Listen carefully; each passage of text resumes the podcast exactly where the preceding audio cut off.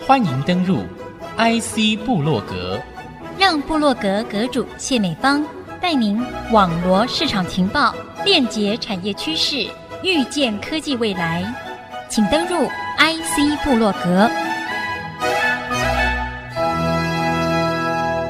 欢迎听众朋友再度收听 IC 部落格，我是部落格阁主谢美芳。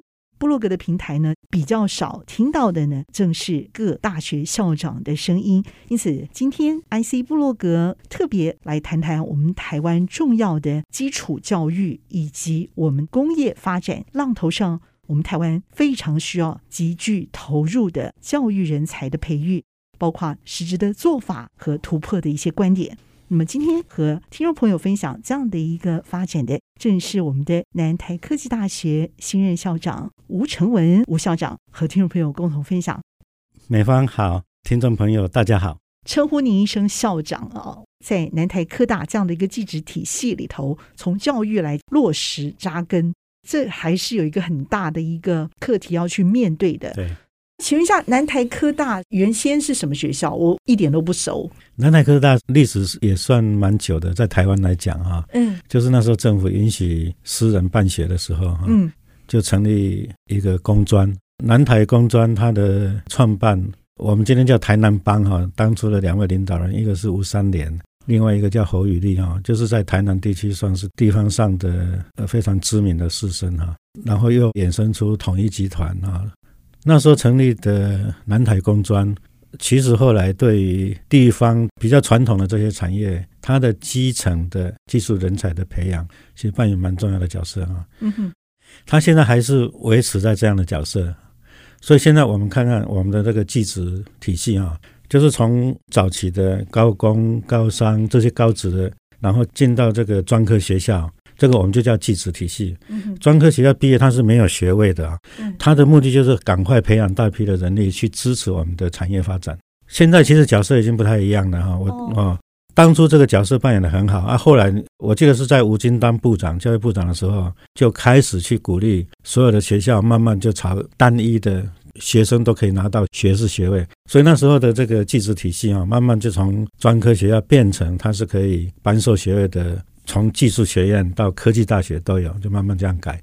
所以南台工专也是那个时候，趁着政府的政策的改变，就开始让他的教师去进修拿博士学位，然后可以去培养更进一步的比较高阶的这种技术体系的能力。所以我们的全台湾的所有的这个工专，几乎在那个时候都都走这条路。那南台工专也是那个时候变成南台技术学院，然后很快的又变成南台科技大学。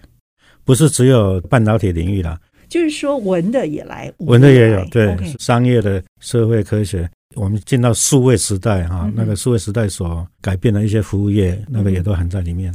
我很高兴听到您在节目里头分享的一个重要的一个理念，就是说我们希望这样的一个教育，真的是台湾这个时代，甚至是衔接全世界很重要的一个产业人才。那过去的这个落差。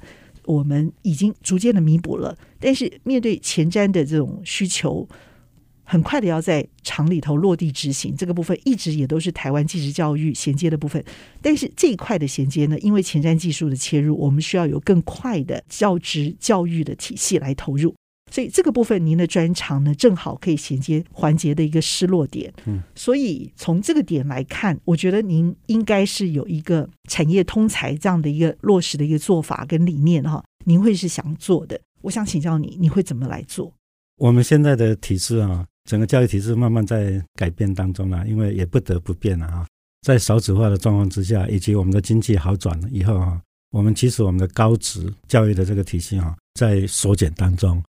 然后从高职进到这个科大啊，这样的人减少以后，我们的招生啊，技职体系的招生不能够再只限定是在从高职体系毕业的这些中学生嘛啊，所以将来教育部得好好去思考，就是高中职变成是要一起去看在招生的部分。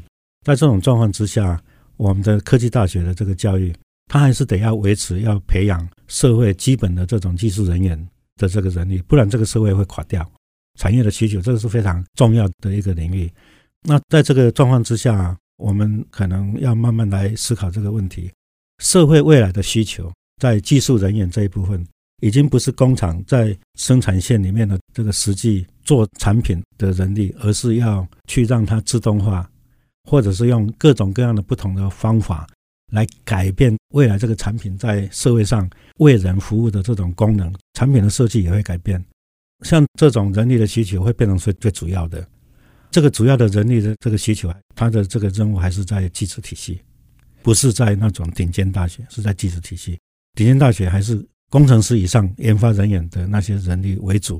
我讲的是我们的制造业啦，啊，当然其他的不同的科系，可能它的任务就会不太一样。所以我的做法就是，既然是这个样子的话，这个社会的需求已经趋向多样化，有很多事情是跨领域的，跨领域的人力的培养。在技术体系要非常快速的去进行，不然的话，我们现在这种方式还是维持在台湾代工产业。代工的产业是，你只要学会一样技术，做一样事情，把它做得很好，自然有人会在你的上游，有人在你下游就把它接起来了。像我们的半导体产业，它是整个供应链要建起来，缺一个都不行。供应链没有建起来，到时候你是最后的那个产品是出不去的。所以。供应链建起来以后，我们的这个半导体虽然是叫做垂直分工，可是它已经变成是一个是软性的一个整合制造的工厂，整合元件设计到制造的这样工厂，是已经在台湾是已经形成了从头到尾。那我们的人才谁要去做这个整合？总是要培养这样的这个人力。这只是一个简单的例子。其实我们大部分的产业，大部分的这个社会需要的这种产品跟服务。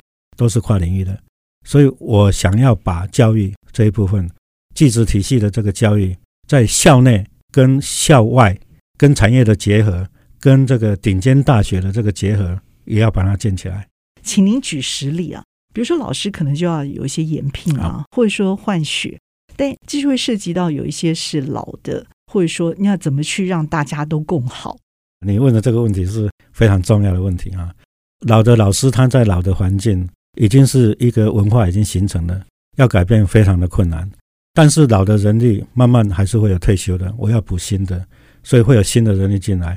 所以文化的这个建立一定要从由上而下。文化你要让它由下而上去改变不太容易，为什么？下面任何一个人要改变，有一个系统把它限制住了，他发挥不了。但是如果我是校长，我愿意来做一些改变的话，这个学校的改变会比较快。我是校长，我如果愿意跟别的学校本来是看起来是竞争的对象，哎，其实后来变成是伙伴，这样快得多了，比下面的人在弄快得多了。我如果愿意跟产业做实质的合作，不是只是跟人家要钱，不是只是要一个学生实习的机会，不是这个样子而已，而是我愿意跟我们的产业来实际谈，哎，你的产线长得什么样子？你的产线能不能搬到大学里面来？那政府能不能允许在我们合法的这个规范之下，允许我们在这个校园里面去做这个内产线？这个其实是教育部在推的东西，内产线。那如果产业界愿意做这个事情，我们有实质的这个产线，但是它又牵涉到我们可以让顶尖大学的教授来进行研发的工作。那这个研发的工作是为了是什么？因为自动化是非常非常困难的工作，不是一般的科技大学的教授就可以做得好了。所以一定要跟顶尖大学合作啊！这种内产线的这个产品，生产的是未来我们整个物联网需要的这种少量多样的。我们在车辆、电动车、自驾车的领域，未来的这个联网汽车领域，都是少量多样的产品，而不是只有乘用车，还有很多的所有的运具的电动化，这些都是少量多样，而且牵涉到很多的这个不同领域的技术跟人员的专长的这个整合。这些都是人才培育一个新的方向。这些新的方向，我们就是要实际去做。实际去做的话，它绝对不是任何一个单一的学校，它有办法做得出来的。这种教育的体制一定要去改变。可以想象，你也会回头跟北台湾的一些重点大学继续合作，甚至是产业界联手。会，嗯，让学生他毕了业之后，他不只是学士。他还是非常接地气的学士，对不对？是是是，甚至是博士也是这样的要求，也是这样，没有错。OK，对，所以我觉得您注入了一股活水在我们的技职的教育当中，让他的整个活了过来。那我想请教您的部分就在于这里哦。其实我觉得你是一个非常灵活身段的人，但是因为你的温文儒雅，因为你对于老旧思想的一些温度跟感情的存在，我觉得你是一个愿意去把创新的教育啊，整个去经典的传授下去的人。我看到你在小学之前，你就是国手，而且还是这个出国比赛得冠军的国手。然后那个年代你红了全世界，但是你求学的整个阶段，你跨领域的整个过程，哇，一个从国手这样的一个资格的人，转念就变成考上了第一志愿，考上了大学，硕士、博士也都是全世界最有名的全美排行榜前三大的学校。你真的是做什么像什么，你学什么，你选择了锁定了目标，你就像什么。我想问你的是，你给年轻人的建议，我没有办法让你再重新活过一次，再选同样的选择，你会做什么选择？但是我可以问的是，你给现在年轻人建议会是什么？因为现在年轻人他没有面对好多条路，他也想跨域吗？他可以像您跨域跨得这么好吗？我觉得不见得诶。因为那个年代的您的环境，还有您的这个选择啊，还有环境对你的支持，我觉得在极度缺乏的情况之下，你做了榜样。那你对现在年轻人建议会是什么？这是我今天最后一题，好不好？好，谢谢美芳。我对现在的年轻人一个最重要的建议就是说，我们每一个专业的领域啊，在现在的教育体系里面啊，每个专业的领域都有很深的学问，大家其实是一辈子学不完的。但是总是我们这个社会上还需要一些人，他是可以跨领域去做一些系统整合，不然的话，我们永远只能做代工哈。的确是有有一些人，他有这样的特质，他也喜欢做这种事情。所以年轻人，你要看清楚你自己、你的个性啊，你的追求的目标，你要做一个非常专精的某项技术的一个顶尖的人才，那你当然可以在你的专业领域啊选定一个方向。就去经营下去，你是一辈子都学不完的。那你越久，你的技术就越高。但是我们这个社会上的需求越来越多元化，我们这个社会的工作机会，新的工作机会更多是在于需要跨领域去做整合的人。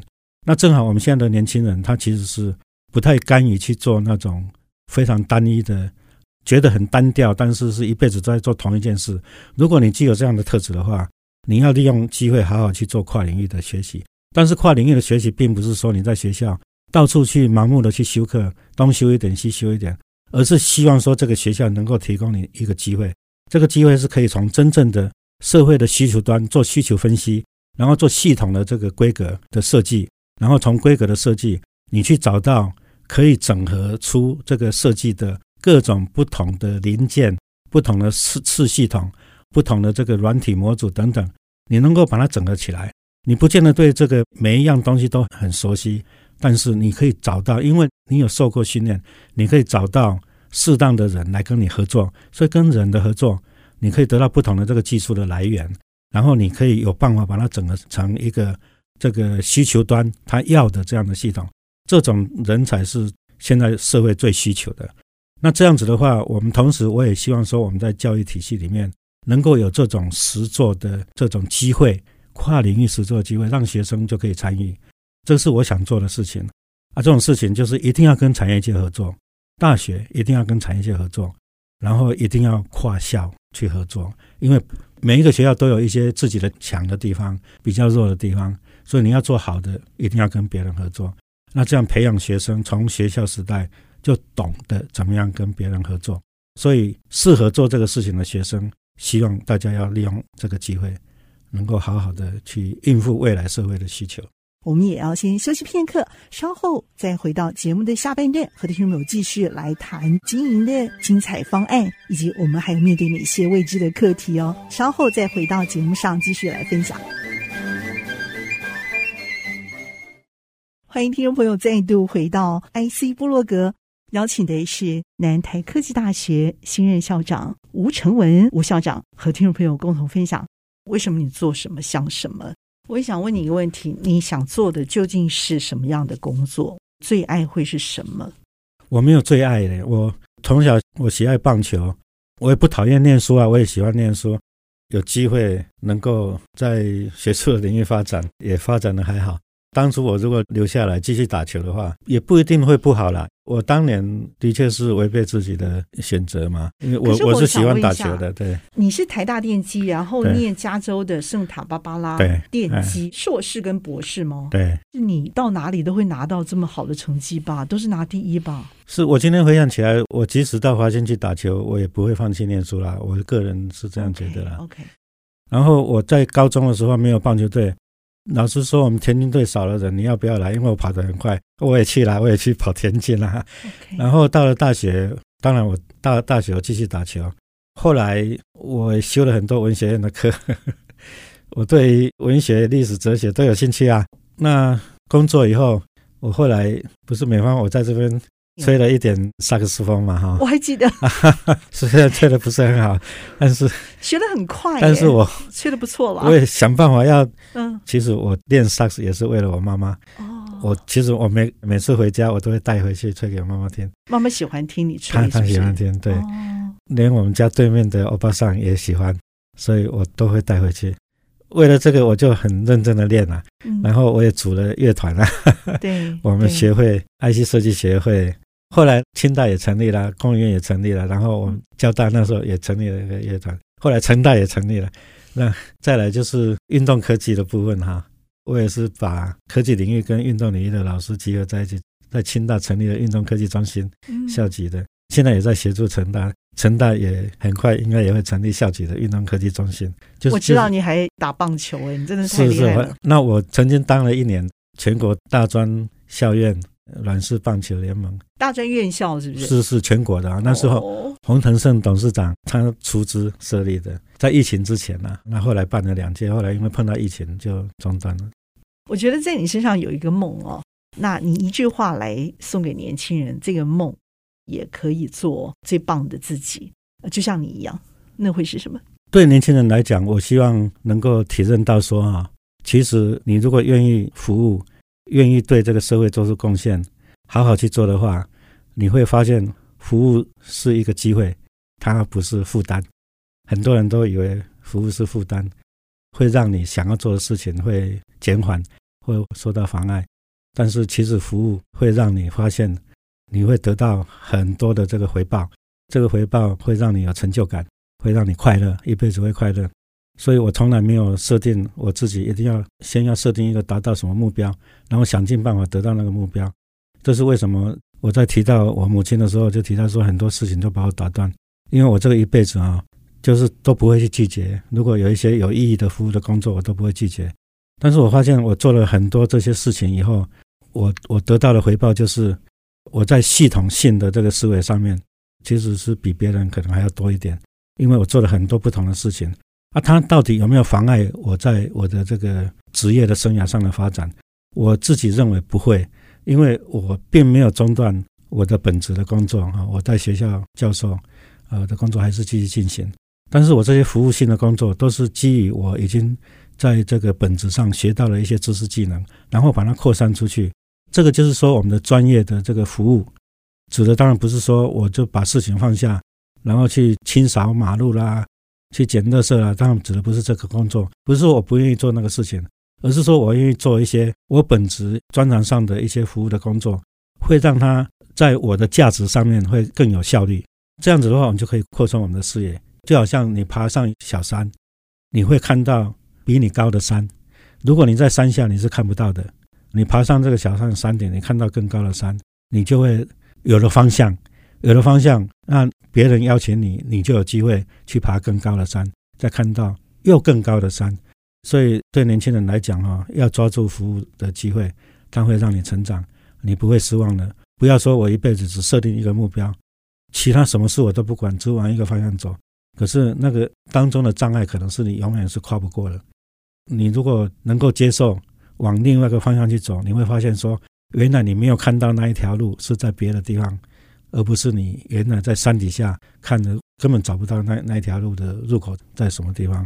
换一条路走，就会看到你要走的那条路，对不对？是，但是你要看到的话，你必须要愿意去爬一座小山。是你一开始登顶的就是要大山，但是我觉得你是透过爬不同的小山的方式来登顶，所以一样到达了山顶，看到了所有的风光。那我觉得您在产业界、在学界的服务，也是往这样的一个标的在锁定目标前进，是一个相当有旗舰型指标性的一个性格。那么，我相信在你的人生当中，哈，我觉得妈妈听了你吹萨克斯风，我觉得她那个 moment 已经是，已经是永远在一起了。所以我真的觉得没关系，真的不要难过啊、呃！我们有一天会再跟妈妈相见，对不对？哼，妈妈现在也在天上看着你，我想她应该很欣慰。嗯、是。愿上帝祝福我们所敬爱的这位从小哦巨人少棒的这个国头啊，那现在呢又是我们台湾挥棒产业界进入学界服务串联这样的一个重要的黄金能量的投手，我们的南台科大新科校长吴成文博士，非常精彩的临时两集的分享，谢谢吴校长，谢谢，谢谢美方，谢谢各位听众朋友。IC 部落格，我是谢美芳，我和新科的校长一起在频道上和大家 say goodbye，拜拜。